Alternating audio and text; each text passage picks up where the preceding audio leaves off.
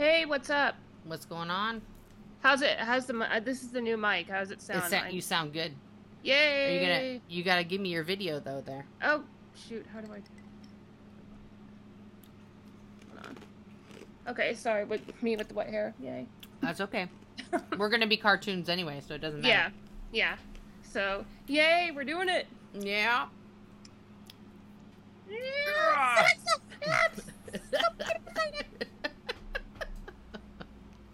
Just tilt your camera a little bit so I have your whole face, so it's easy to get your expression. There we go. Better. I'm not gonna tell you to smile. You don't have to do that. I'm just saying. Oh, I need come to on. be. Able- Oh, you mean you're not going to be like every white male on the Yeah. internet, Hillary Clinton? you need to smile more, She looks angry, or like, why is she smiling so much? right? There's. She's not gonna get it right. That's. Uh, it, the show is called "Talk Amongst Ourselves" with with Nora and Colleen. Or, I mean, just no big whoop. Yeah. Yeah. Basically. So, so you know, the format might be, you know, the format might change people over the next few episodes. You know, no big whoop. yeah. Pretty much. Um, maybe that we got tired always talking about stuff we didn't like and wanted to start talking about things that we do like and something that we both share a huge passion for is television and particularly SNL. so we'll discuss. Yeah. We'll talk. Oh, no big whoop. yeah. What? The, no big whoop. Discuss. Talk amongst yourselves. Talk amongst yourselves. All right. All right. We're gonna get official now. You ready? Yes. Okay. It's a champagne bottle.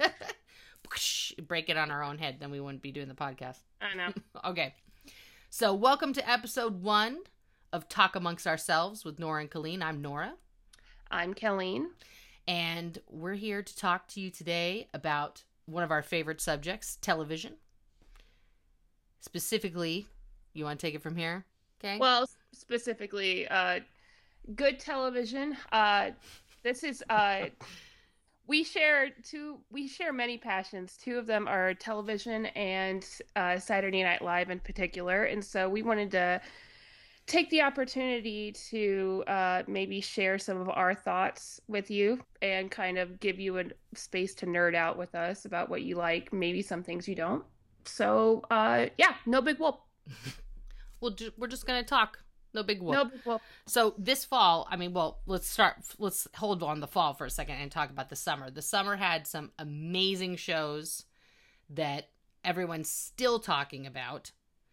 Um, where should we start on that? I mean, Um. Well, should we start with Kimmy? yeah, because Kimmy, I think that technically it started in the spring, but it was, Yeah.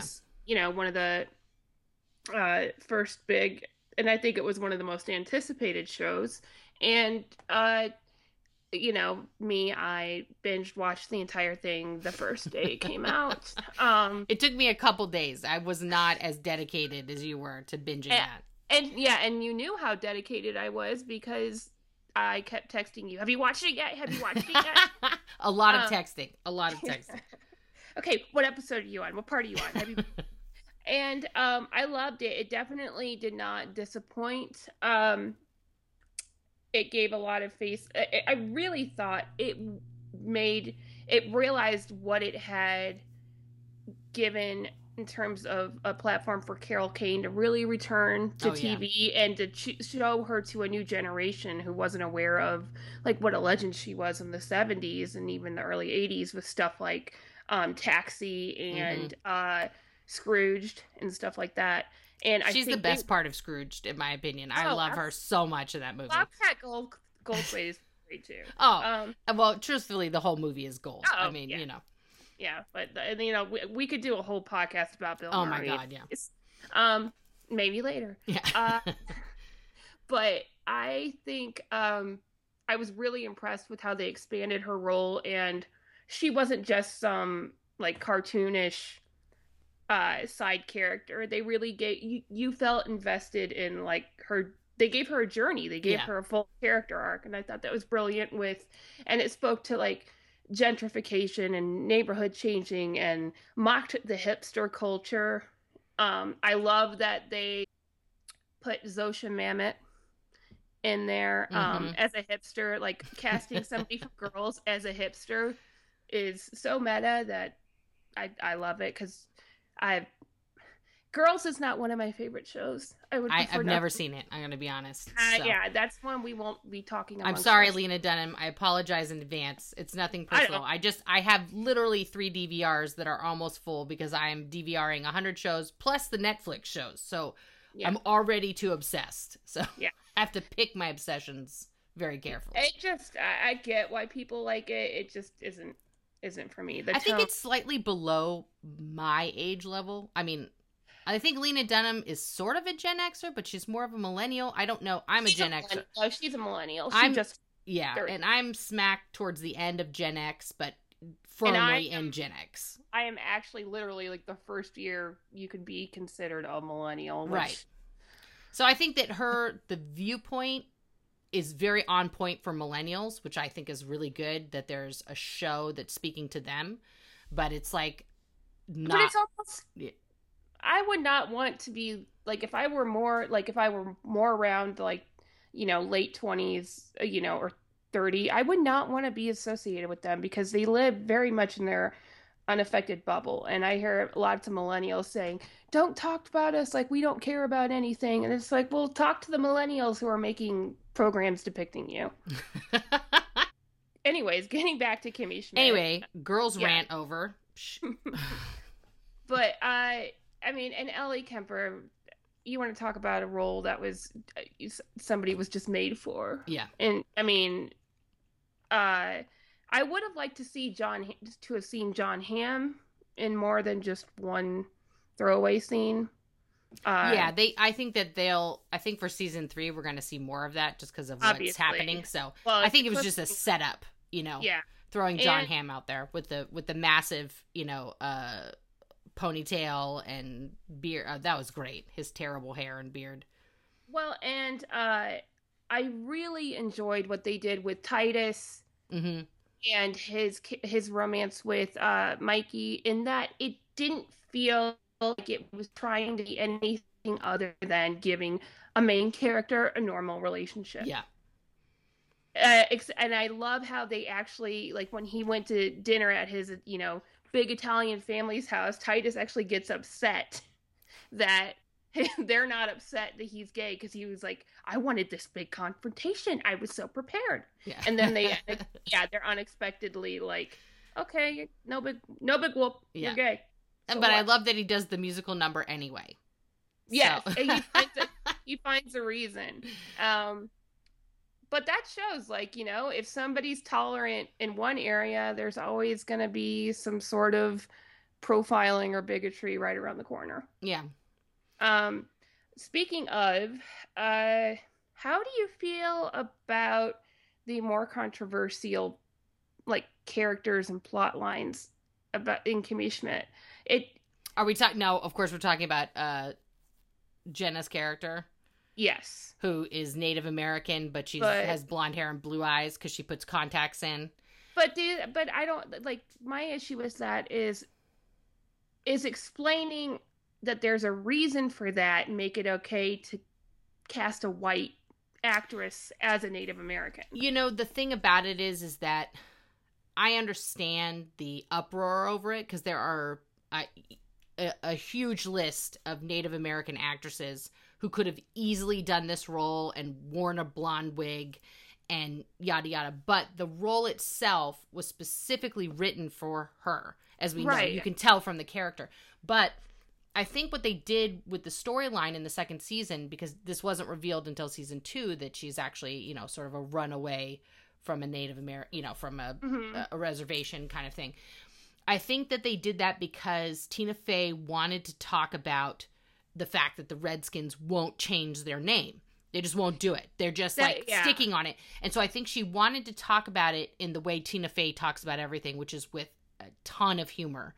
And in order to do that, taking Jenna's character and then making it this sort of like other thing, I think was brilliant in a way. They did cast well known other uh, Native American actors around her who were in on the I joke. like and so I like that. I think that I think that for some people it's you know it's a blackface kind of thing and they get very upset about it but i didn't see it as that i saw it as we're trying to tackle this issue that is very upsetting that people aren't even talking about mm-hmm. and we're gonna we're gonna put some legs behind it and then you know i mean of course this year we have the standing uh standing rock situation where the protests are happening and over 50 native tribes from america south america and canada have now united to stand against this pipeline. And I think that shows like Kimmy Schmidt, even though it's a tongue in cheek um, approach to, you know, racism against indigenous people, um, I think it put a spotlight on something we don't talk about in this country and actually opened doors for the conversation that's happening now, even though it's still not happening enough in the mainstream media at all. I mean, when those idiots were hole up in the bird sanctuary in Oregon. They were on mm-hmm. every channel every day for hours at a time. Mm-hmm. And not one camera is in North Dakota looking at what's happening with these people. Yeah, I and mean, it's it's gross to me. But I think I think that the controversy of Jenna playing this character was way overblown because and once again, this is a comedy. This is not something that's trying to in any way degrade Native Americans, and I think that it actually made them come off in a good light because Jenna's character is such an outcast in that community mm-hmm. that they're just like, you do you, and like, we're yeah. gonna do us, kind of a thing. And so I think it also shows, though, when you're a Native American in this country, in America, and you're growing up and you're watching television, where's your representation? Exactly. And so this is, it's also, I think, just a, a, a talking point on the influence of television and media on children in general because if i as a parent i'm looking at tv i'm looking at what my kids are watching and i'm seeing little girls watching keeping up with the kardashians and all these other reality trash shows and what do those shows tell young girls? You have to alter your body you have to put on makeup you have to do all these you know you got to twerk you got to do all this crap to attract someone and that's your whole goal is to attract someone into your life that's then gonna you know take care of you and give you money and whatever and you're gonna have all this stuff. Like that's the goal of life. And stuff. whereas you know stuff. Whereas in this show specifically like jenna's parents are like i don't understand what was wrong with what we had here. We're in tune with the earth. We're you know we're living a good life. We're good people. You know you never didn't have anything right. but that wasn't enough for you. So i think it's a good message. I think that people got the shock factor of it i think might have been too much for people. You know but see this is where but you have to understand this is tina fey and she's going to take an issue and she's going to shove it in your face and make you think about it and talk about it. And that's i think mission accomplished because people were talking about it and at least discussing indigenous peoples and what they would think about it and stuff instead of not discussing it at all. Also, um, it was wonderful to see David Cross really get to flex his acting chops mm-hmm, in terms mm-hmm. of, like, yes, there were funny things of, and really weird, quirky things about his character, but he essentially played a good guy with a good heart. Yeah. And he doesn't get the opportunity to play those kind of characters very often and it was really nice to see him pull that off so successfully. Yeah, mostly he's just playing a creep. And so I was like you, I'm, i was. Ref- it was refreshing to see him yeah, playing like plays, a nice human. Yeah, he either plays somebody who's just completely like off you know, yeah. on, on another planet or like the worst human being ever. Yeah, it, um, pretty much. And so it was it, nice. It was nice that he was like the nice person in his family and everyone else was just sort of gross. But at the same time, he wasn't like a total pushover. He helped make her transition to, you know, a more genuine human being yeah. believable. Um, but uh, and I agree, like the whole Native American thing. Um, and also the Dong storyline. Um, Dong is a character, guys. By the way. Uh, yeah, and yes, that, yeah, yes, YouTube. it's a character. It's not. uh We're not trying to swear. Um. Well, we're not trying to talk about like the co- porn version of. Yeah. You know. No. The break me off Kimmy Schmidt or something. what? I don't know. Now somebody's know. gonna make that. You just you should have trademarked that because now someone's gonna do it. Yeah, I'm sure the money would just come rolling in. Um, I'm in the wrong. uh, Oh, never mind. I'm not gonna go there. Uh, but, I'm uh, gonna keep it classy here with a capital K. um, but I do agree. Like, I understand the why it's potentially problematic, but I think the positive aspects of how those storylines and characters are written outweigh the problematic element. Yeah. And I love how they took care of they did address something. I mean, Tina Fey says she doesn't listen too much to any kind of internet chatter or backlash Sure. over something. Because and I understand why because you want to keep your writing true to you know your vision but you could tell that there were some things that they um did they uh, uh were listening to in in terms of like i love how they took care of the borderline offensive accent that they gave dong in the first season by saying he watched like his english got so much better because he had been watching episodes of keeping up with the kardashians and And- that's great. yeah I thought that was great. Yeah, and also addressing like, okay, Kimmy's ac- actually obviously, you know, got PTSD and she's a, you know, basically a survivor of sexual assault. Mhm. We can't just pretend like that isn't part of it. Um, and they handled that really well by, you know, proving she wasn't ready to date. She needed to go to therapy. And Tina Fey, I don't remember the last time I enjoyed her. I mean, even more than Liz Lemon in the last few seasons of 30 Rock. I enjoyed her. Um, Andrea, the, ther- the therapist, uh, character.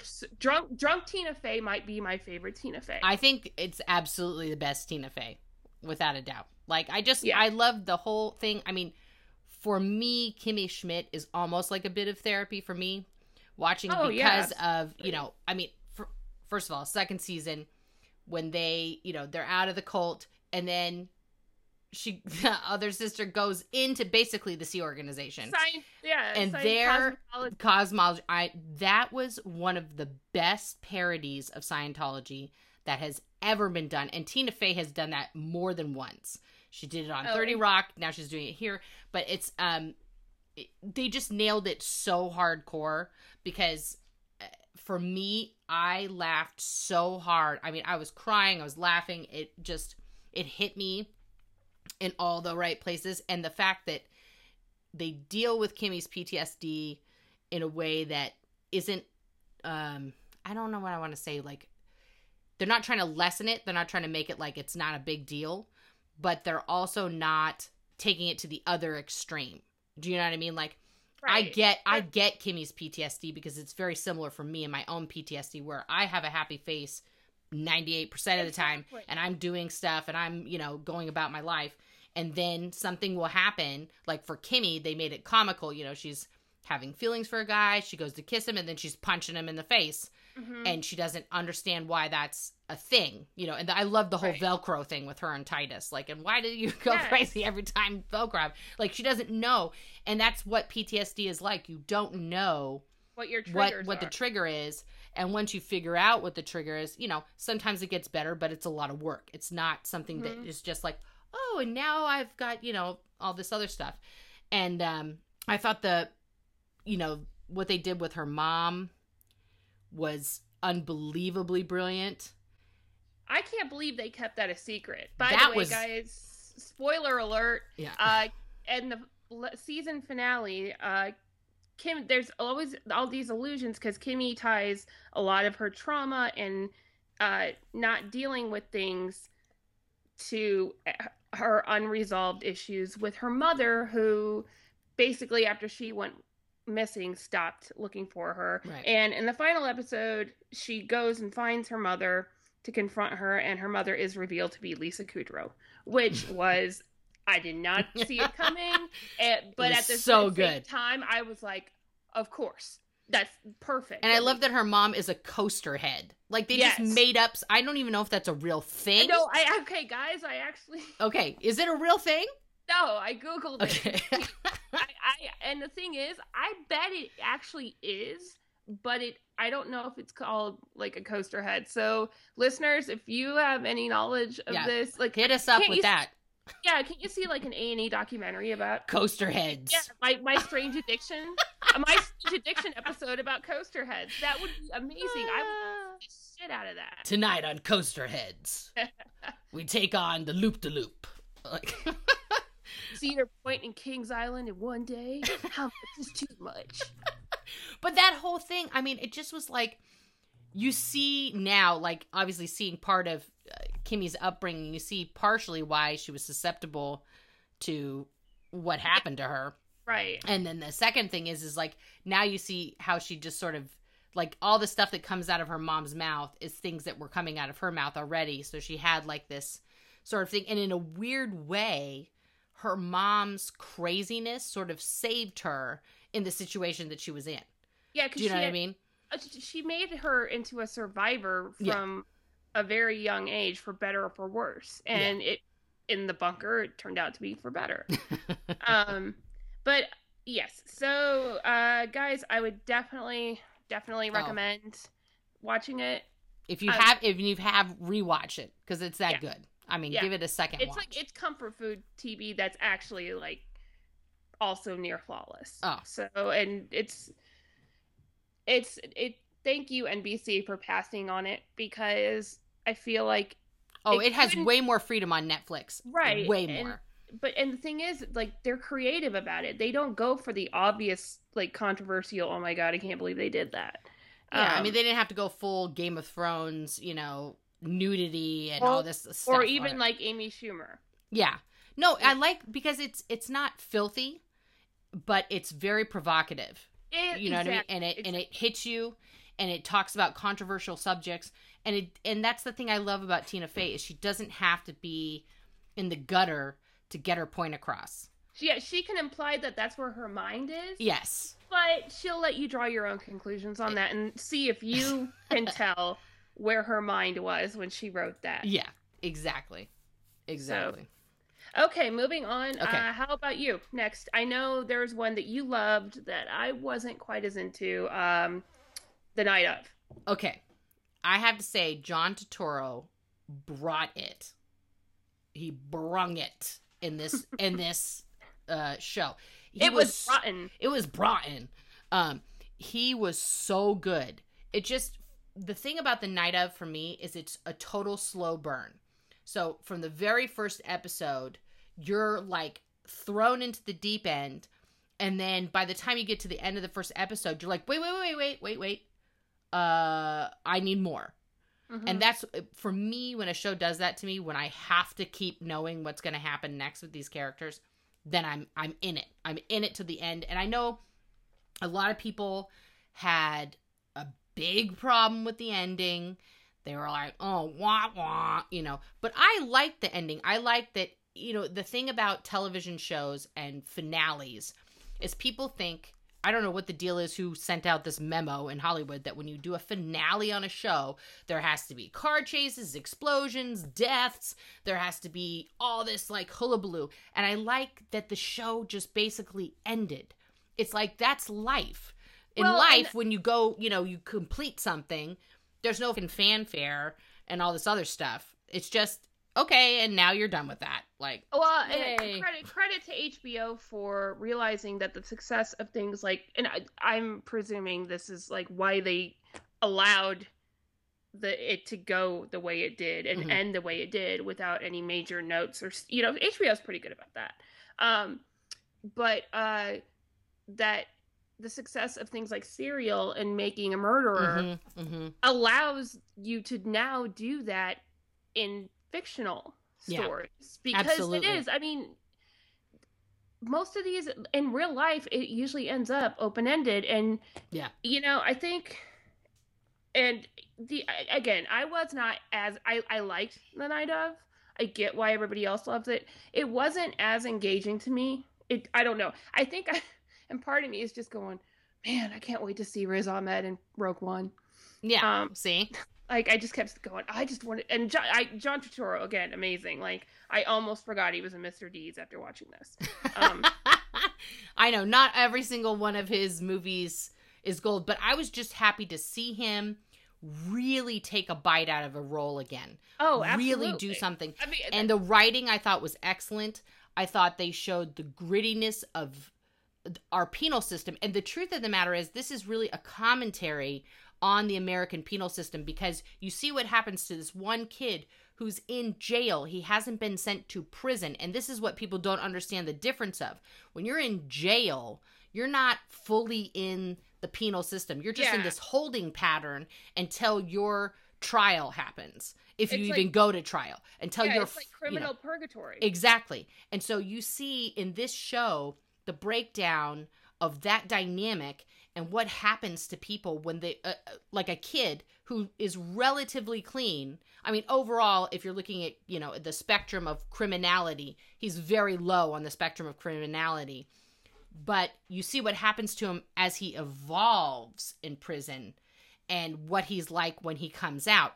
And that to me was the most valuable part of the show because nobody's talking about that. Oh, we have I don't even I can't even count how many shows we have that have to do with you know um, law and order type situations where people are being arrested and or, you know put on trial. We like to show the trial part and we like to show the running after the criminal and getting him, but no other show except for Oz, which was but that was a prison. That's Right. the difference right. no other show besides Oz is really and Orange is the New Black and stuff like but that. again, that was but prison. this is prison versus jail, and you this is this is really the epidemic that's going on in our justice system. Is this Mhm. uh, this community in the jails that is breeding criminality because you have people like this kid who who are innocent. They Yeah, didn't commit the crime, but to survive in that situation, they have to transform. And when they're done transforming, and let's say they get acquitted, which doesn't happen a lot, Mhm. um, they are not that kid that went into jail anymore. And that's the real problem. And that's what I thought was really the exciting part of the show is seeing how he evolved, how his family was reacting to his evolution as it was happening. And that that guy is he is so amazing. I've never seen him before in anything. He Who, Riz blew me- Ahmed? yeah, he Yeah. blew me away. He was so good, but the writing is so good in Yeah. this film. And they didn't take any I like that they didn't go to too many extremes Uh-huh. in terms of prison shanking and all this other stuff. But you see the dynamics. You see how these things work. because it's insidious. That's Yeah. how it is. That's I mean that's Exactly. what the worst part is is that it's it, it's insidious in that you know it's nothing extreme. It's just this pattern of hardening you know events that hardens you and Yeah. makes you see the world in a different way. Yeah, and, I And- thought they did that so brilliantly. And I wish that more shows would tackle this aspect of the justice system. Um, and that, Well, I, I wish that this aspect of the justice system didn't exist as it does exist now, because I think that our entire society would be completely different. But I just I thought the show was so brilliant.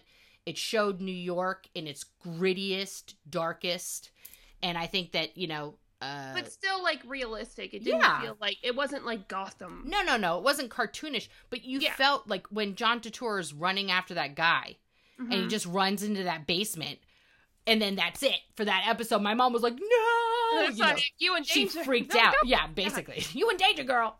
like, Yeah. yeah, I mean, but you felt it. You felt like, where are you going? You're an insane person. Why are you going after him? So you know what when It- you're chasing after somebody and you're just got that tunnel vision you end up like it's like one of those things where you suddenly stop and realize where you are and it could Yeah. be too late Well, see, the other thing is like my mom is deathly allergic to cats. So his whole thing with the cat was Huh. like she's like that's me with a cat. Like she's like she could she just it would just be the death of her. Like Yeah. the scene where he wakes up and the cat's on him and he's like you know, yeah she was like, But- "Oh my god, like she was getting chest pains just watching Oh. that." Ugh. but yeah i mean i i i'll i'll i'll give it a look again and i appreciate how it was a fictional show that almost kind of felt like a beautifully shot docu-series Yes. Yes. So I think anybody out there who has not seen The Night of, please binge it. You will not regret it. It's so good. So and good. and on to the big one Okay. The Duh. big one, the show of the summer. Oh, and by the way, speaking of, and this is my transition. Uh, do you remember who else was in Mr. Deeds? Who? Winona Ryder.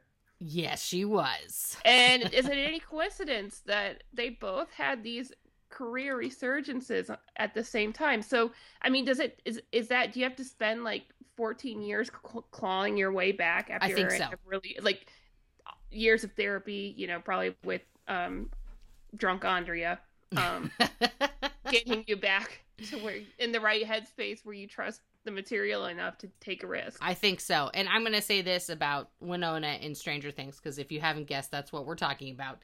Um, what I loved about her as a parent is I feel like, well, first of all, the whole 80s situation on the show on point.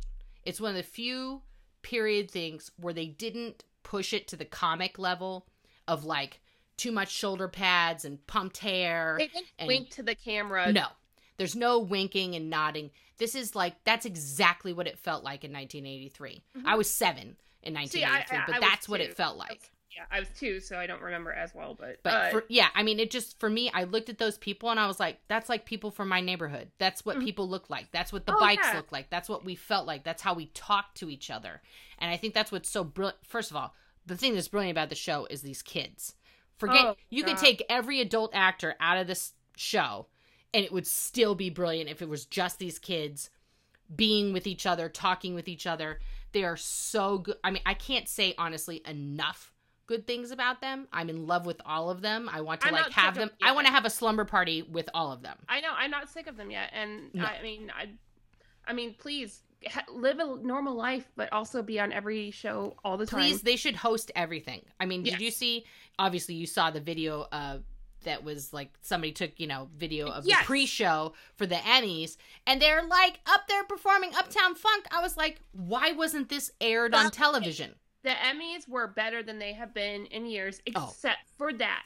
That was the worst decision they could have made is to do I'm sorry, that dumb peanut butter sandwich sketch with those kids. Uh, and and then have I mean it was cute, but when you compare it to the three of them singing their hearts singing and dancing their hearts out singing uptown funk yeah. and god those kids can wail first of all they, they should have handed out Eggos, and i don't know why that wasn't worked out as a sponsor thing with Eggo in advance Eggo knew they were about to have the recall Oh, well. I was like, "What's Eleven gonna eat?" As somebody check on her. Is she okay?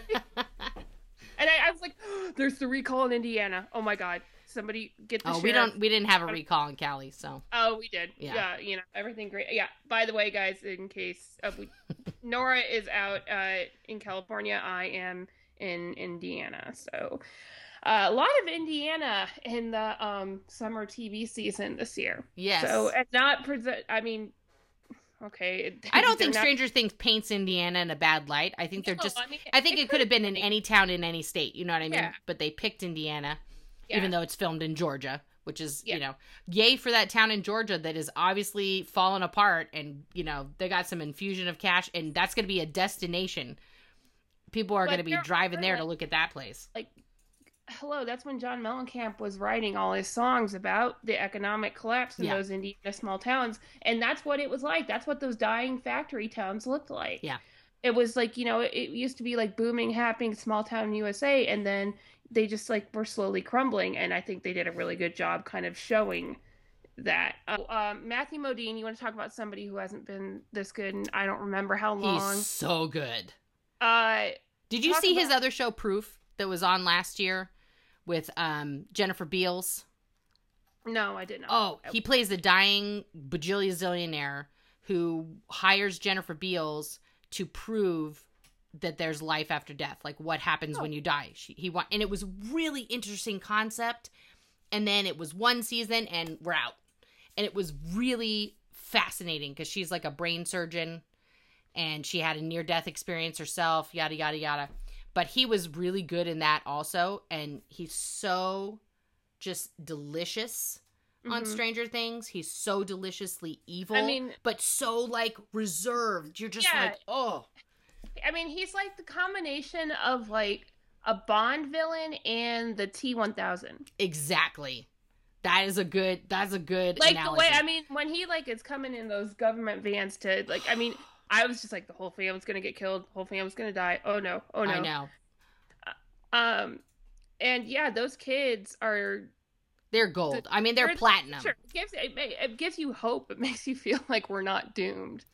It i look at those kids and i think to myself i i got the same feeling from them in terms of like they're gonna be on our screens for decades to come in the same way that i felt the first time i saw dakota fanning um in i am sam where you just went who is this person? Like they're just so huge as a person. You look at they have a teeny tiny kid body and they're kids and these kids are kids which i really love also but you see them on the screen and they are just so powerful it's like or how have you not been doing this for 25 years already I, I would be I I'd like to think that, and I know people are like, oh, it feels so much like, you know, Goonies or Stand It's by not. Me. Well, but maybe that's because there is this feeling of once in a lifetime chemistry between yes from these kids who seemingly came out of nowhere. Yeah. Which they didn't really like uh two of them or two or three of them are like huge like are established, you know, Broadway Yeah. actors. Um and then Millie has done stuff uh she was on that show with Mira Sorvino um a couple years ago. Mm. Uh it was about like I don't I want to say it was like about sex trafficking or something. oh, i um, missed that somehow Yeah. Uh oh she is so she's so brit i really thought that she was like from spain or something mhm.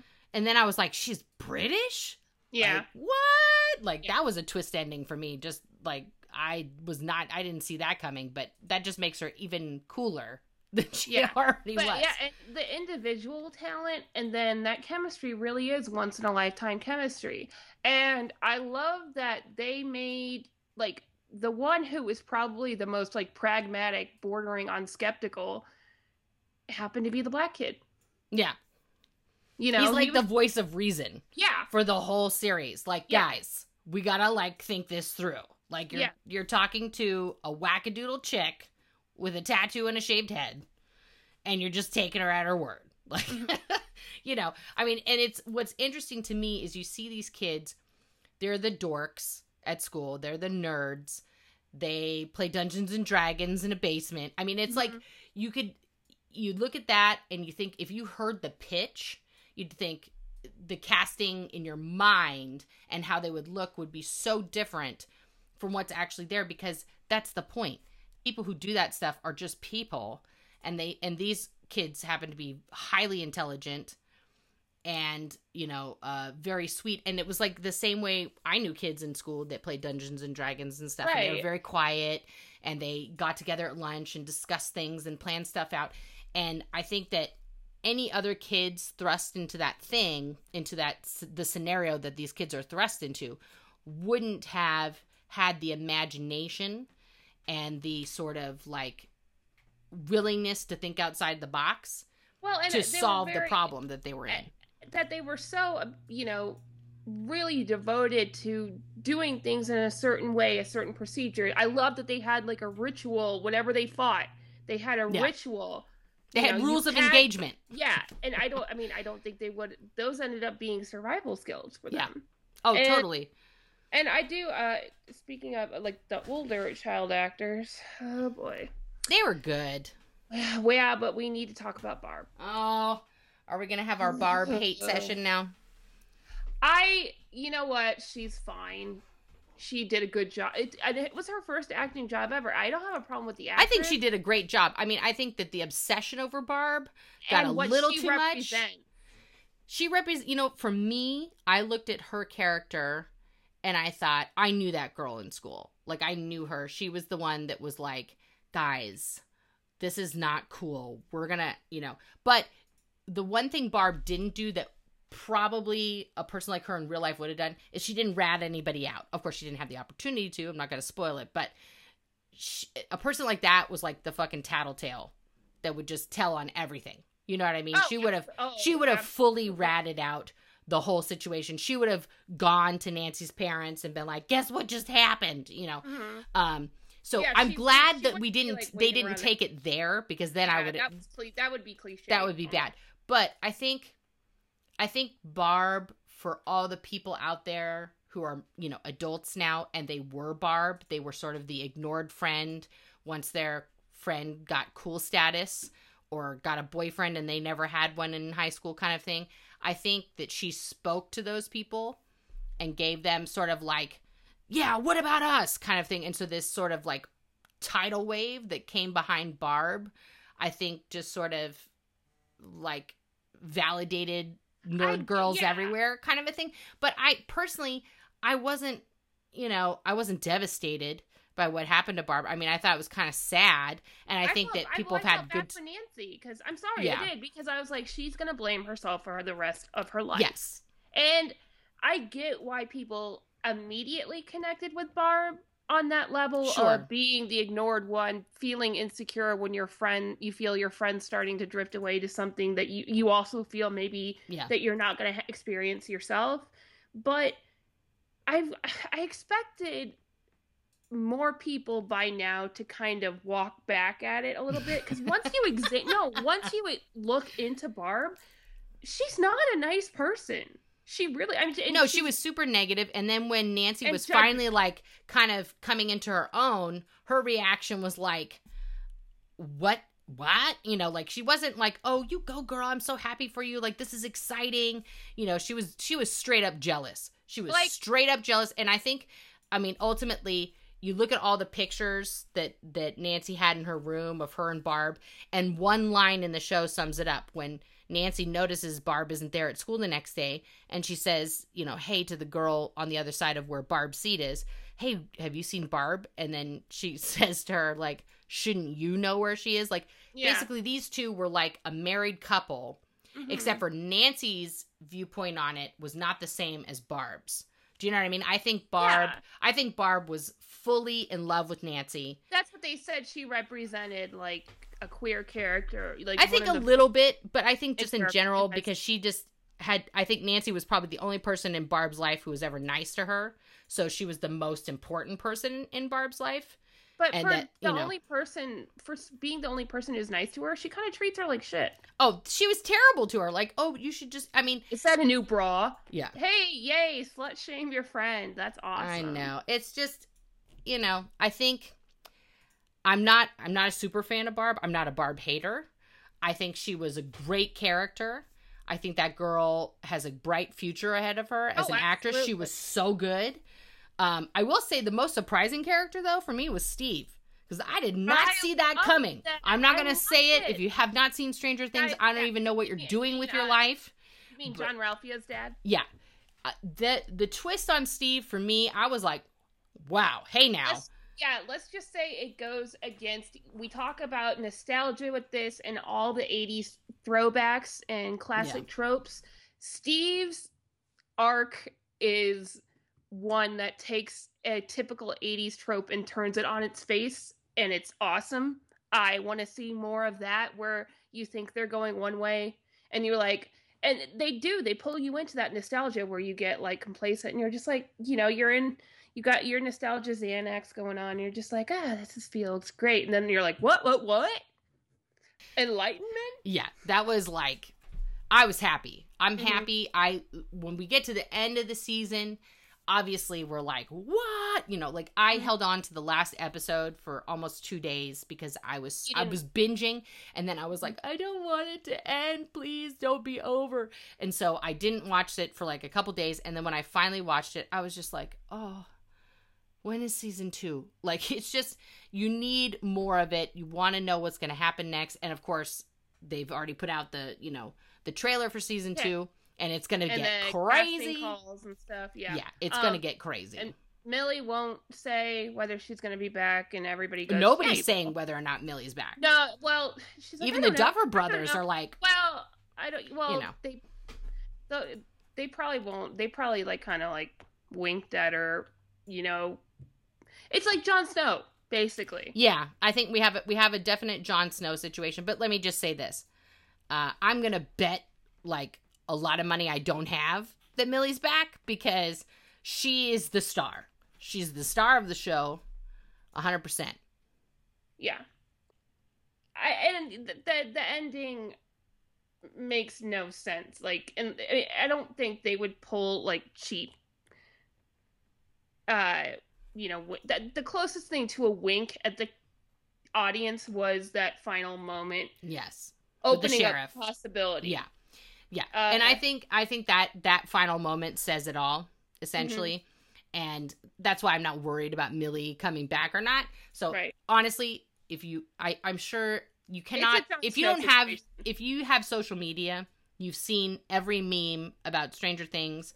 You've seen every, you know, thing and I even got I'm I'm you you've seen it though, but look, see, I got I got my I got my Stranger Things phone case cuz it's so ET, so yeah, so awesome. ET Stranger Things phone case. There you go. Yes, it's like the best. It's it's like the mashup of like ultimate mashup of, on a phone because case. Stranger Things is a mashup of E.T., The Goonies, Stand By Me, Explorers, Flight of the Navigator. You take the essence of all those 80s movies that as kids we were like that's me. I, that's gonna happen to me. I'm gonna Right. i'm gonna find an alien in the forest and feed him reese's pieces. Like that's what you knew that you were gonna do as a kid. And i think that this like when i take my oldest son to middle school these kids are middle school age and i hear kids talking about stranger things. And i think to myself if i were in middle school right now i would have fully watched this show. Like it is unbelievably good. It's scary and i would have been scared out of my pants Mhm. but it would be so exciting because it would show me like oh this is how people inter you know humans they speak to each other they're not staring at phones all day and you know Well, and the, gift they I mean, they gave us so many gifts with this show. On and not only was it like the gift of nostalgia, but it was also and we had I don't think we've had this like collectively since Game of Thrones really like yeah since like the okay, debut of game of thrones well that uh, there's a show that is as much fun and rewarding to watch as it is to talk about it hmm and ironically like you know it uh, for a show that focuses on i don't know if ironic's the right word word for a show that is so focused on that nostalgia element we would not be able to share our thoughts together and feel like it you know you feel like a community out Yeah. there with with the world you would not be able to do that without modern technology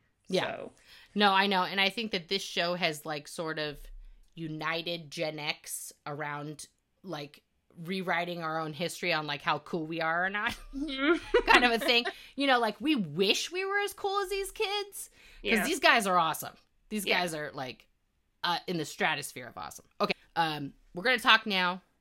We're gonna go off Stranger Things because I could talk about that for like three days. yeah but we're gonna go on to the fall preview. All of these shows have debuted now, some of which we've watched, but we're gonna do Some like a rapid fire on our thoughts just from watching the trailers of the show. Okay, so let's start off with Kevin Can Wait because I'm just gonna say I'm not waiting. I'm not gonna watch. That's that's Kevin my reaction wait, to that. Kevin can wait, and so can I. Yeah. I mean, first of all, Kevin Forever. James, I love you. I think you're a great human being.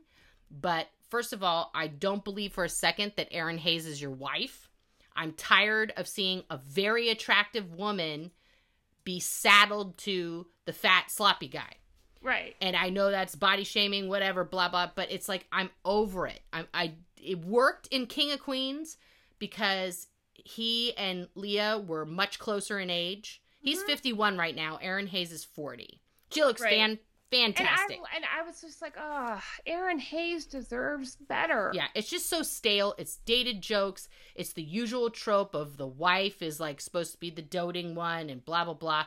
I don't care. I don't buy it. It looks stupid. It's getting terrible ratings. So actually, I take that back. Actually, People no. love it. And so Yeah. this will be the new Two and a Half Men that'll be on for four thousand years, and no one will understand why. And This is we, why this is why Trump actually could be our next president. oh God, because, please, you know, oh, oh, we just it's took it way he- down It's because, it's because, I mean, because like, of yeah, trash like that. Yeah, because Kevin Can Wait is super popular, even though it's like ratings are Oh. absolute garbage. It's terrible. Okay, so next one, Bull. Michael Weatherly. I, I will say I watched the pilot. I watched the first episode. I liked it a lot more than I thought because from the trailer, I just basically thought it was DiNozzo, uh, court consultant, Yeah, and it's yeah. way more. Anthony, yeah, Yeah, Anthony it's way more than that. And I will say they did put a good foothold in with the pilot episode. It's got legs. I'm gonna give it a couple more episodes, see if I if it like really gels or not because it could go either way. It either is going to crash and burn, or you're going to be like, I I want to know this guy. I want to find out what's happening with him. Uh, and that's actually one of the uh new like as far as ratings go, that's Yeah. actually one of the more successful ones. And I can forgive people for watching that. DiNozzo. Oh, and by the way, speaking of NCIS, oh, guess who is actually doing a good job on Uh-oh. NCIS? Wilmer Valderrama. I was like, oh yeah, I Whoa. forgot. He, yeah, he's well. We haven't seen him speak in a racist voice on that '70s show.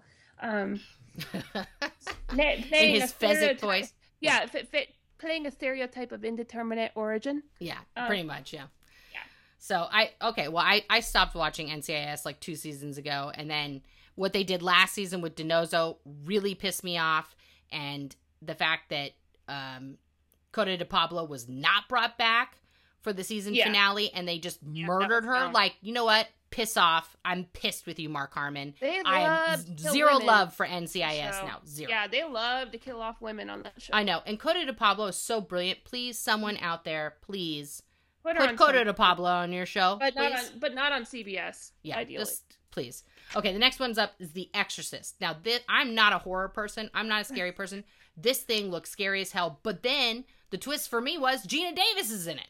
And so then I was like, now I kind of want to see it. And this got the I out of don't. all of the shows that were reviewed critically, this is the show critics were like, this is the show to watch. It's going to be brilliant. Da, da, da. And it's getting the worst ratings right now. People are not Yeah, tuning well, in. you know why? Because uh, there was a roundtable, and there was some controversy. There was a roundtable with like creators of all the big new shows coming out, and uh, or showrunners, and um, one of them, I, I don't remember your name because you're not important.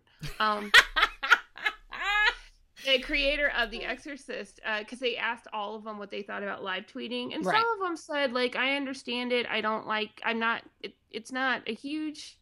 Um, he's like, they're like, "I'm not the biggest fan of it, but I understand why people do it." Right. And uh, this guy said it's a garbage practice for garbage people, and yeah, Whoa, Twitterverse. Twitter does not like Oh, when you yeah, bag like, on Twitter. Not, and it's like it's like okay, so you're gonna call potential fans and viewers garbage people because they actually take the time to type out 140 characters or less, basically giving your show free publicity. Yeah.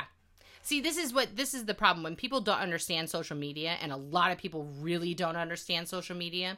They just think it's garbage. They think it's crap and it's it's for children and it's for people who sit around all day in their pajamas and they don't they don't understand the power of it. I mean, I'll be honest, I get more news, like actual news from Twitter than I do turning into any one of the major networks Oh, because absolutely. people Or are talking about it as it's happening. They're showing you live video of the Mhm. protest, of the crime, of the whatever thing They that just happened. the debate on Yeah. Twitter. I know. So the thing for me is like when people don't they're just they're just too old.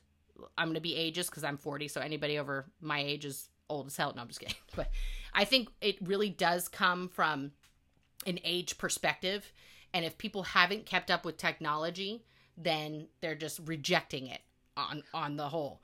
But it's just, and I mean, if I. if And I that's just ridiculous as a show. Fox, yeah, if I were the Fox, I mean, Fox, like, you have to know, you idiot, you have to know that's not a good idea. Like, all the major networks put a hashtag for the show at the bottom of the screen. But can I just say Fox show. is on my list for getting great shows and then getting Canceling rid of them? them. Just Yeah. canceling the hell out of them. I mean, Yep. I mean, I can't. e- It's too many. Being human. Oh, hello. Thank you. mad about that I'm one. still mad about that one. I'm still mad about Fringe. I mean, come on. Every time they get an least- at least avant-garde show, I know. they Fringe they just cancel or they keep it on too long, like Sleepy Like Hollow. And like- Glee. I I liked like first three seasons of Glee, and then I was just like, ah, That's what I mean. It, Yeah. came, it went on way it- too long. way too long. I mean, it's way like learn from Beverly Hills 90210.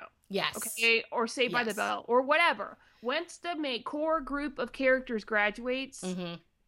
Yeah, that's done. it. Done. No one wants to see these kids in high school. Quit while In people college. still want you on TV. Yeah. No, it's just you you you cut it off. Then that's why I think shows like Orphan Black and um, Game of Thrones have it right. I mean, they've told they're telling you this is the last season. That's it. This is all you're gonna get. We're gonna wrap it up. You know, Mhm. and I think that's really good because honestly, like Orphan Black, I love you so so so so much. I've been just uh, in the Clone Club since season one, since episode one, season one. The first five minutes, I was in it, and um, I'm kind of burnt out. uh huh. I'm burnout. You're burnout. I don't care. I I'm so happy for Tatiana Maslany. Me too. I couldn't. I was so. I just was jumping up and down that she won the Emmy. I'm so happy. I Me was. too. I was gonna say, how many characters does this woman have to play before but she my- finally wins? My problem was why do they wait a lot of times it it feels like a consolation emmy like Yeah. they get it they get it wrong when the show's first- leaving. when it when no, well or when like i'm sorry but the first two seasons i feel like she was more deserving of it not that she's not deserving this year i'm just saying like especially because it's like why it seems like they the emmy voters you want to talk about the old the, uh, the academy being old and white and Oh, crazy this is way old white people. like seriously they they seem to assume that any breakout first season performance is a fluke Next show, Lethal Weapon. Now, looking at the pi- looking at the trailer, I was like, okay, Damon Wayans, I love you. I I know this guy's face, the other guy who's going to play Martin Riggs, but I'm not exactly sure who he is. I like it, and it could either be really good Hmm. or really bad. And I watched the first episode. I watched the first episode. I was pleasantly surprised That's what I heard. with how they did it. PR. it's very good. It's not fantastic. Like, oh, I can't wait for next week. It's like, oh, this is nice. Like, it's Well, something that's familiar because they almost recreated the first movie, like shot for shot. They did a lot of stuff right out of the first movie. Mhm. Elements of the backstories are changed a little bit. And I like the changes that they've come up with. They've integrated today into the show. Um, you know, uh, Damon Wayans' character has just had open heart surgery. He Mhm. got shot. He had to have this heart surgery. So he has his Apple Watch on, which is Oh, cool. monitoring his heart rate constantly. And there's scenes where it's like, you know, and it's very funny. And the comic, the timing between the two of them is very good. So I, I- think the dynamic is good. I think it's something that could be built on. I have to see what happens in the second episode. You know, Well, it, it does look like it's one of the few uh, success stories in terms of ratings and um, for Fox. So it's good. The action is so very that, good. that makes me nervous though. The action Because- is good, but the the uh well, I'll, I'll- we'll get to MacGyver in a minute here. Uh, yeah. I you know what I why why couldn't it have been a MacGruber series? I know, I don't know. I will, oh, apparently, uh, though, uh, to jump into movies for a second, um, Will Forte is uh, finishing up his Yeah. script for MacGruber sequel too. to, Yeah, to MacGruber. MacGruber. Yeah, you didn't see my first movie, but I'm still making a sequel. that's gonna be good. Okay, Son of Zorn. I have not watched it, but watching the trailer, I thought, okay, this is gonna be either a way too long Saturday Night Live sketch or brilliant. So, what was it? What did you think from the first honestly, episode? Honestly, it's somewhere in between. Somewhere Um, in between. It really is. Like I I love I I I feel like this you know what though? I feel like this would be better as like a 15 minute long series on Adult Swim. Right. Okay. Um and it's great to see Tim Meadows back and I love his dry comedic timing is just great. Yeah. Sudeikis is he's wonderful in the same vein of like imagine if Danny McBride Yeah, yeah. but imagine like if uh what's his name I can't guys I'm sorry don't shame comedy shame me for not remembering um but uh imagine if he like if he like got Frankenstein together with He-Man Yeah. that's basically the personality. And um Cheryl Hines is is good. She's good. Um I I, mean I, I like her. I don't love her. Is this like you have to be quasi drunk to enjoy the show more kind of a situation? either that or just kind of like uh I would say that, that that's the thing. I don't even know if I would say binge watch it because it really is it one that's like you just in small doses. Okay. So well, uh, ma- take note, showrunners. Maybe it's better as a 15 minute, uh, you know, Hulu little thing or on Adult Swim. That maybe as a web series first. Um, Yeah. But uh, Tim, Me- my favorite parts of it are Tim Meadows and Jason Sudeikis. The um, him trying to reconnect with his son is a cute aspect. Basically, guys, the plot is Cheryl Hines plays somebody who was married to basically a cartoon of He-Man. It's a live action show, but Zorn is a cartoon, like mythical superhero, and uh, he finally comes back into their lives and is like trying to win her back and he she but she's gotten remarried to Tim Meadows and it's about him trying to get his life together in regular, you know, everyday world instead of his, you know, cartoon mythical dimension. So, um it's it's a cute, it's an interesting twist on a fish out of water thing. I'm going to skeptically, you know, stay on board with it because I love with Last Man on Earth, I loved like the first couple episodes. Then I started getting kind of eh, I wasn't that into it, and then it really came back strong in the second season, and now it's one of my favorite shows again. So I don't I quit playing games with me, Fox, Fox kind of comedy Sunday. I mean, it's Sunday. I just want to relax, okay? Yeah. yes, George R. R. Martin and Weiss and Benioff playing games with me on Sundays, but Yeah. my comedy on Fox. Okay. Next one, Timeless. Now, Mhm. this one to me, I'm excited about this show. I don't think it's come out yet. I think it's this coming either this week think- or yeah, next week. I think But- it's next week. Yeah. It's it's it's it's premiering in October. But anyway, um I'm stoked for this because I love historical dramas. That's what I loved about Sleepy Hollow when it premiered where you have this time traveling guy who's now in the present and he's like freaking out about all the things that America's become. I thought that was great, but then they lost that a lot of that. They stopped doing it in the show and so I had to stop watching. But for me, this show reminded me of Journeyman, which I loved Yeah, so yeah, much. I see that. So much and it got canceled. Um so I'm hoping that this show will have legs and it will be something that besides just being a VFX bonanza, which is what it's going to be, that it really has substance with it. From the preview, from the trailer, it looks like that. And I'm hoping, you know, Goran's going to just bring it home. I love him so much. Oh, me too. But I, I guess I'm I, because of like what shows like Sleepy Hollow and whatnot um have kind of devolved into. I'm just somewhere in between skeptical and indifferent. I hope. well, we're not good. doing supernatural here. You know what I mean? So we don't have the grim Right. aspect. We don't have the Sleepy Hollow aspect. This is straight history. So you're seeing like a butterfly effect kind of situation versus, you know, uh, demons and and this sort of thing, which I like. I'm glad it's not another show about demons and th- you know and the Mhm. apocalypse and la. You know, maybe it is about the apocalypse and I just don't know. But um, see, see, already we've ruined the whole show. It hasn't even started yet.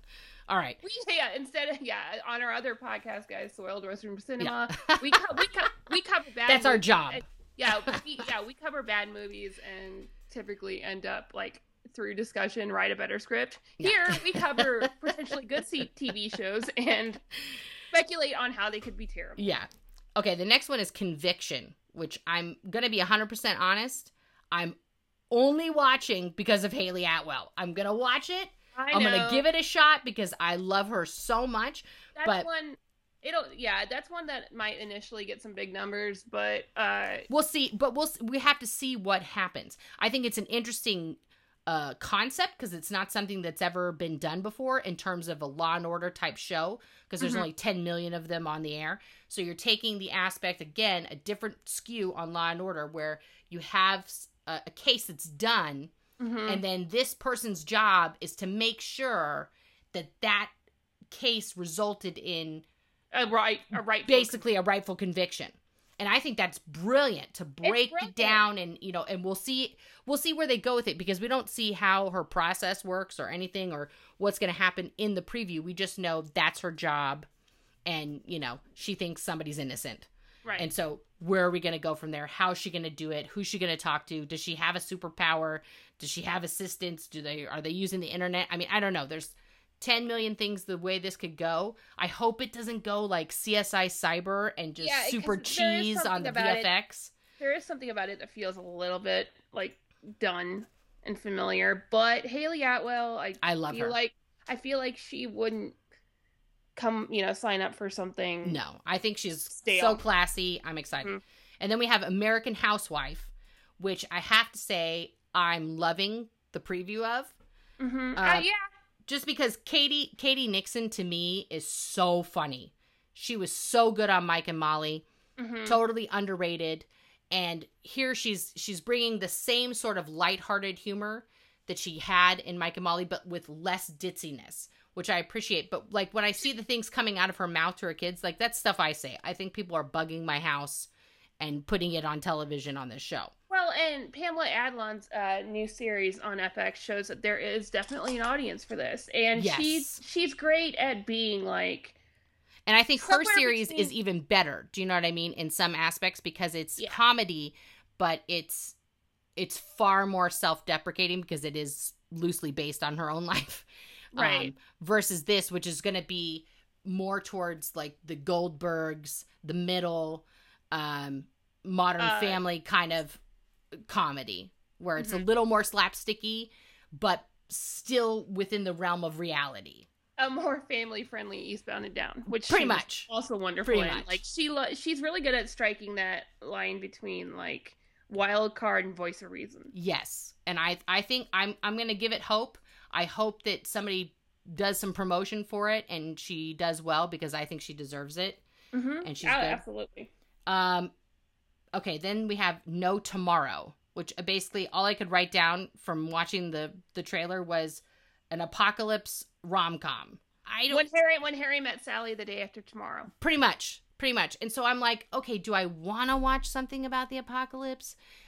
Could this be really good? Is the message positive? I don't know. I mean i look at these two people and i think okay i could see them hooking up. It's i see the chemistry so i appreciate that but i feel like i don't know like you know we have last man standing and we have the whatever you know, Last Man on Earth. thank you last man on earth and we have these other things we had the we one had with, the apocalypse one uh, with rob lowe Yeah. me you and the apocalypse Yes. it's yes. like i just i It's don't know Done. i'm It's been done. It's been done. Give us a break. Yeah, I'm done with the apocalypse. It's already this yeah. election is the apocalypse. I, I don't nev- need any more apocalypse. I never watched an uh, uh, Roland Emmerich movie and thought, gee, uh, like, what? How would this be as a Nora Ephron movie? no. Okay, on to Notorious. Now, let me just say this. I love Piper Perabo. Okay, I'm a huge fan of Piper I Perabo. watched this. okay, so I'm going to get your take, but I'm just going to say this. This to me feels the same way when I saw the preview of Grey's Anatomy, and I know I'm going to get massive amounts of hate right now. I am not a fan of Grey's Anatomy. I am a Shonda Rhimes super fan. But to me, when I saw the first few episodes of Grey's Anatomy, I was like, oh, this is the softcore porn version of ER. Like, Yeah. that's how it came across to me. And that's how this show is coming across to me. Like, softcore porn version of a publicity show. No, it's actually it's a more well written like uh USA guilty pleasure type Okay. show. Like You know. suits. Yeah. Okay. Yeah. Uh, pantsuits. okay. Um, but would you I keep watching it or are you done with one yeah, episode? no, no, I I enjoyed it. Okay. Um, Okay, I might have to give it a chance then. it's interesting to see the different levels of manipulation and it it's gradually revealed how she's like you think maybe she's out of the loop on some stuff or Okay. like she you know sh- there are people who think that they're in the loop but she's playing them as well i mean there's like these multiple Ah, levels of manipulation I'm And gonna have to give it. I'm gonna have to give it a shot then. I'm gonna yeah have to give it and a i shot. love daniel sunjata i love him I Oh. lo- i'm so happy to see him on tv he is a, a good-looking man. yes a- is. and he's a good actor. yep So it's a good. It's a good combo. All right, Super. it is twofer.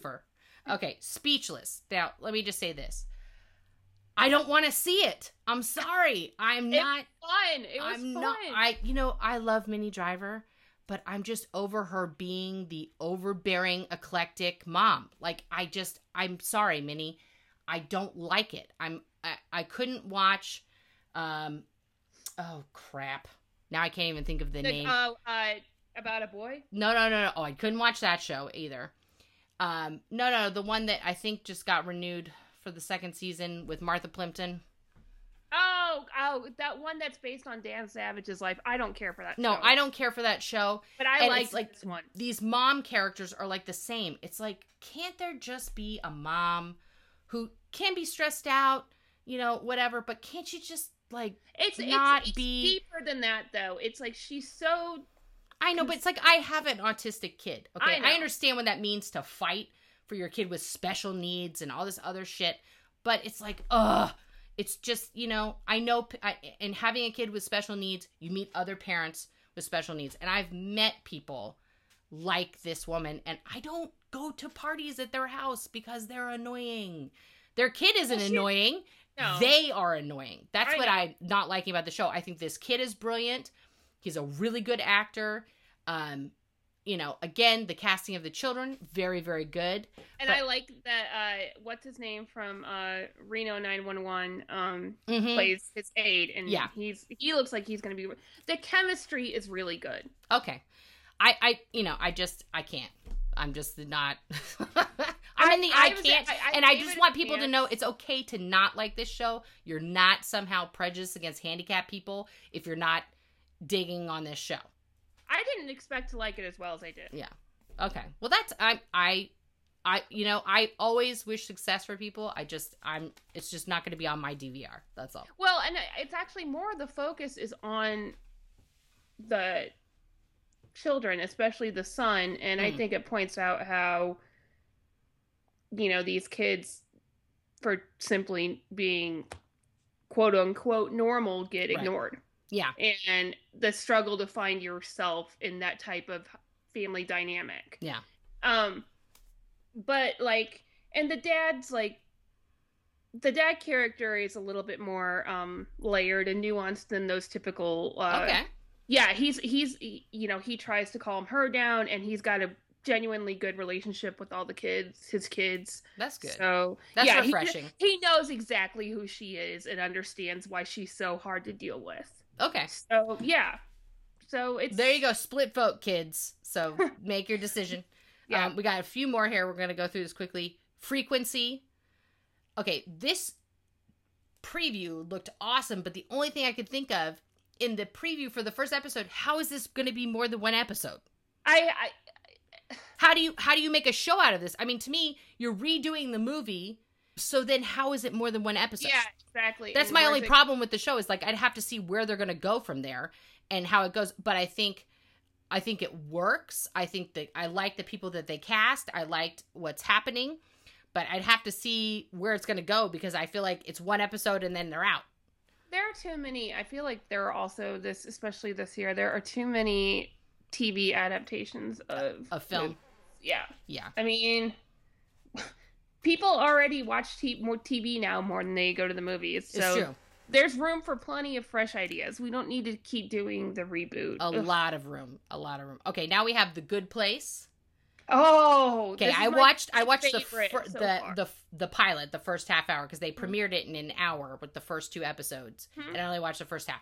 I liked it way more than my mom did. We watched it together. She was not digging the show. She did not laugh once. I thought it was funny. I thought it was very dry humor. I think Ted Danson is brilliant in the show, and kristen bell's perfect she's so Like, good. she She's so been, good. i have not liked her this much probably in anything except maybe those samsung commercials she you like Veronica Mars? I know, controversial. Like, Oh. okay, I know. I, I thought she was kind of annoying. Okay. Um, well, I liked I liked Veronica Mars. I know everybody I love loves Veronica Mars. but I I, I, think she's brilliant in this, and I think that her comedy chops have come so far, exactly, and she's it's not- really coming into her own. And I like, I like what she's doing right now. I like it. I think it's a funny show. It's fun. Um, it's just a total, you know, uh, it's a lark. It's not. This is in no way serious, and I and I have some ideas of what's going to happen, and I hope that they come true because I think it's got a good direction, Mhm. and I'm gonna watch. I'm gonna watch more. Yeah, uh, and I I have seen the third episode as well, Oh, okay. and it made me really eager. Ooh, For next week, I'm so- excited. Yeah, so Okay. as long as they can keep it up, uh, the good place is my good place on Thursday nights. Okay, and then we have Pitch, which I I haven't seen it. I'm gonna full disclosure. When I saw the preview, I got like the chills because I started playing softball at 12, and I thought this is such an inspirational thing. This could be really good for young girls, and I love that the MLB is on board and is fully a part of the show and um, is encouraging them to show the MLB in this positive light of like inclusiveness. But I haven't seen it. But from the trailer, I think everyone should give it a chance. That's what I'm That's what I'm thinking. I, I've heard good things. I I think it's something I might binge watch after it's been out for Yeah. a while. Um, that's probably that's probably how I'm gonna do it. Just like and, and- boom, boom, but boom. at the same time, maybe we need to watch it because the ratings have not been great. Yeah. Uh, the reviews have been good. Ratings have not been great. Same thing with The Exorcist. You know, great reviews, Uh, well, crappy fuck The ratings. Exorcist and fuck that showrunner. All right, last. Oh no, no, second to last show here. Designated Survivor. I saw it. I did too. I loved it. Me too. I I'm did not totally. expect- I I feel the same way about the first episode of this show that I did about Quantico last year. I was sucked into it. I want to know who did this. How did they do it? What else is coming? Who's you know? And I I I paused it at one point and I said to my mom, I said, "You see all these people he's talking to right now before all this everything went down." I was like, "Which one of these people is going to survive?" Because that's my number one suspect Mhm. In the in the conspiracy. So you Mhm. I I love where they're going with this. I love what Kiefer's doing in this uh so far. He's just so like dad guy with his Mhm. Cornell sweatshirt and he's like yeah. with his like nerd glasses That's and he's just yeah. like not the guy for the job. He is not Jack Bauer everyone. He is not, Not here to all, save the yeah. day. I love it. I He's love like the toned liberal. down Kiefer. like, a, he's like a mild mannered liberal in this. Total. I think it's fantastic. I think this is the most brilliant move Kiefer Sutherland has made in his career since he did Stand By Me and The Lost Boys, and this could possibly completely reboot him as an actual actor. And I'm Yeah, so happy. I'm It- so happy for him. You know what it did? It reminded me of those great political thrillers from the early and mid '90s, Yes. Yes. like uh, "In the Line of Fire" and uh, Mhm. "Absolute Power." yes. and all those like I and I like those are great. Like just sit down and just they've got your attention. Yeah. And so yeah, I think it. I think it's brilliant. I'm excited. Maggie Q. I love her. I want to see her Oh, kicking yes. lots of I- butt yeah, in this I show. Want her to be on a show that finally, I she was on Stalker. I love Stalker. Oh yeah. I thought that should have gone longer. Yeah, no, she's I- she is such a good actress. I love seeing her in everything. So I'm She's stoked. like the- spoiler alert: when she died in the most recent Divergent, I was like, well, basically any reason to watch these movies is now dead. Well, I knew she was dying because I read the books, so Well, I, did wasn't too, shocked. I knew they had like changed some stuff in Yeah. terms of like who she had to when. go though. I mean, it's part of the mo. you Yeah. know, it's part I of the momentum. They went off book more than I expected. oh, Well, they went off book like ninety percent. I need to have, other we need stuff. to have like a rant about. the yeah, we will. We'll do a whole other. Don't worry, kids. We'll get to Divergent. Okay, it's on our guys, list. It might be a TV movie. Yeah. And Shailene, Shailene Woodley Woodley's like, I didn't sign up for this. Oh God. Oh, Maybe you let's. should have tried harder in the press tour then. Just saying. All right. All right. All right. And the last show, of course, which is uh, one of the best shows that I've ever seen premiere, This Is Us. That show hit me so hard. Oh, it's like a weep fest. It's a Oh total weep fest, but it got me. I'm in love with it. I my mom asked me about the twist because she didn't get a chance to see it. Here's how much. Ah. uh, Okay, here's here's how much like of a tearjerker this is. Although I've also had a long week. Um, I was explaining. Okay, guys, there's a twist, and the show is actually going to proceed in a way that you completely a completely unexpected way. There's actually going to be two timelines. Um, it doesn't all take place at the same, you know, in present day. Right. And when I explained the tr- twist to my mom, I started getting choked up, like explaining the twist to it my mom. because it's because it's so emotional and what i loved is th- like i sort of suspected it at the beginning but i just was so sucked into the show i was like not trying to guess about it i was just in it and when it's revealed at the end of the episode i just like my whole heart exploded. I just mm-hmm. thought i love all of these people. I Yes. love them so much. And i just want to see what is going to happen. Where are they going to go? When they give you the little tidbit of this season on this is us and they give you like just a little fragment i was like oh my god like I know, don't remember the last time a show premiered and I was immediately invested in like every Oh, character. i 100% 100% Like i am like to- on I, it I hope you get like the SAG award or something yes for best ensemble. yes They absolutely deserve it. because this this is so brilliant Oh, did you know that uh, Ron Cephas Jones, who uh, plays um, the dad, you know, the biological dad that uh, yes, abandoned his he's so good. Did you know that his daughter is Peggy in Hamilton? I did not know that. Peggy. There you Yeah. go. He's Peggy Schuyler in Hamilton. That is Ron Cephas Jones. Ron Cephas Jones's daughter, um, Jasmine. There you go. So, It is a small, small world. Okay, now, last but not least, we're going to just talk a tiny bit because it's just, we just found out who is hosting the very first episode this season Oh, of SNL. Second, second episode. Second episode. So, if. Well, no, no, no, no. I'm talking about, I'm talking about the first episode. The Oh, second okay. episode is also, oh my God. But Yes. the first episode, obviously, is going to be huge. Margot Robbie's hosting, which I'm stoked on. Super excited about this. I think she is so funny, and I'm excited to see her improv it up and just sort of go with the whole flow of live She- television. she held her own with Tina Fey and Whiskey Tango Foxtrot. Yes. She was like, She held her own with Leonardo DiCaprio in The Wolf of Wall Street. and that was like the first film role she had. And uh, if you've seen her do a press tour, she's incredibly funny. And And, she was great in Suicide Squad. I'm just going to say that. I saw Suicide the- Squad. She was the she- best thing in the movie. She was the only part that all the critics agreed like actually delivered. Oh, and it paid yes. off because she's getting her own um, Harley Quinn movie now. Good, because she should. She was so good. producing It. She's producing it too. Good for her. So she obviously has the timing and the comedic chops to really deliver here. oh, yeah. I'm sad we're not going to get to see Taran Killam and Jay Pharoah. Um, I I'm very sad about that. I love Taran Killam so much. yes, I think he's so funny. he didn't want to leave either. I know, It's- I- it feels very weird and uncomfortable how that all went down. Um, I'm super stoked about Mikey Day joining the cast though. Yes. I think he could potentially be the new Taran Killam. he could. I think I think Lauren was disappointed because Taran started out so strong, and he was. I mean, and the media said this is the next big breakout star, and I don't know if it's just maybe he didn't have great chemistry with some of the writers or what, but it just he kind of just fell off and became less and less visible on the show, which I thought was interesting.